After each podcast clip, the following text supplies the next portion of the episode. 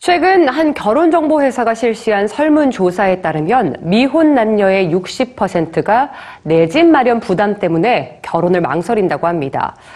극심한 주택난은 이제 한국만의 문제는 아닌데요. 이렇게 배나 비행기 또 기차에서 주거하는 이들까지 등장하면서 치솟는 집값이 전 세계 주거 풍경을 바꾸고 있습니다. 뉴스지에서 자세히 알아봤습니다. 런던 리젠트 운하에 정박해 있는 이 보트들은 최근 영국에서 급증하고 있는 주거용 선박입니다. 여가를 위해 잠시 들르는 곳이 아니라 매일을 머무르는 집이죠. 이처럼 보트집에서 생활하는 이들을 일각에서는 신 보트피플이라고 부릅니다. 런던은 160km의 운하와 67km의 템스강 일부가 흐르고 있기 때문에 신 보트피플은 해마다 급증하고 있는데요. 3만 명이 넘는 이들이 무리의 삶을 선택하는 이유는 감당할 수 없이 치솟는 런던의 집값 때문입니다. 국제통화기금에 따르면 최근 4년간 전 세계 집값은 지속적으로 상승했고 지난해에도 영국을 비롯해 카타르, 캐나다, 미국, 홍콩 등 세계 주요 국가들의 집값이 오르면서 기존에는 볼 수 없었던 주거의 풍경이 달라지고 있습니다. 미국에서 집값이 높기로 유명한 샌프란시스코.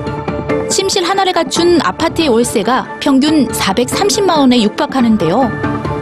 루크 아이즈만 씨는 과도한 월세 부담에서 벗어나기 위해 오클랜드 항구에서 컨테이너 하나를 사들인 후 1,400여만 원의 비용을 들여 부엌과 화장실, 침실 등을 갖춘 집으로 개조했습니다. 소식이 알려지면서 이런 컨테이너 하우스를 찾는 이들이 많아졌고 현재 그는 컨테이너 집들이 모인 마을까지 운영하고 있습니다.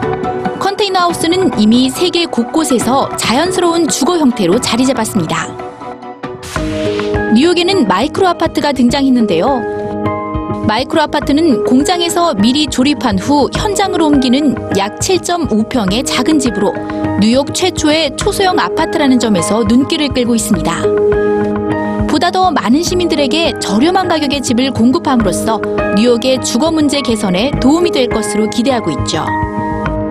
한편 중국의 한 기업은 3D 프린터로 하루 동안 열채의 집을 지었다고 밝혀 화제가 됐는데요.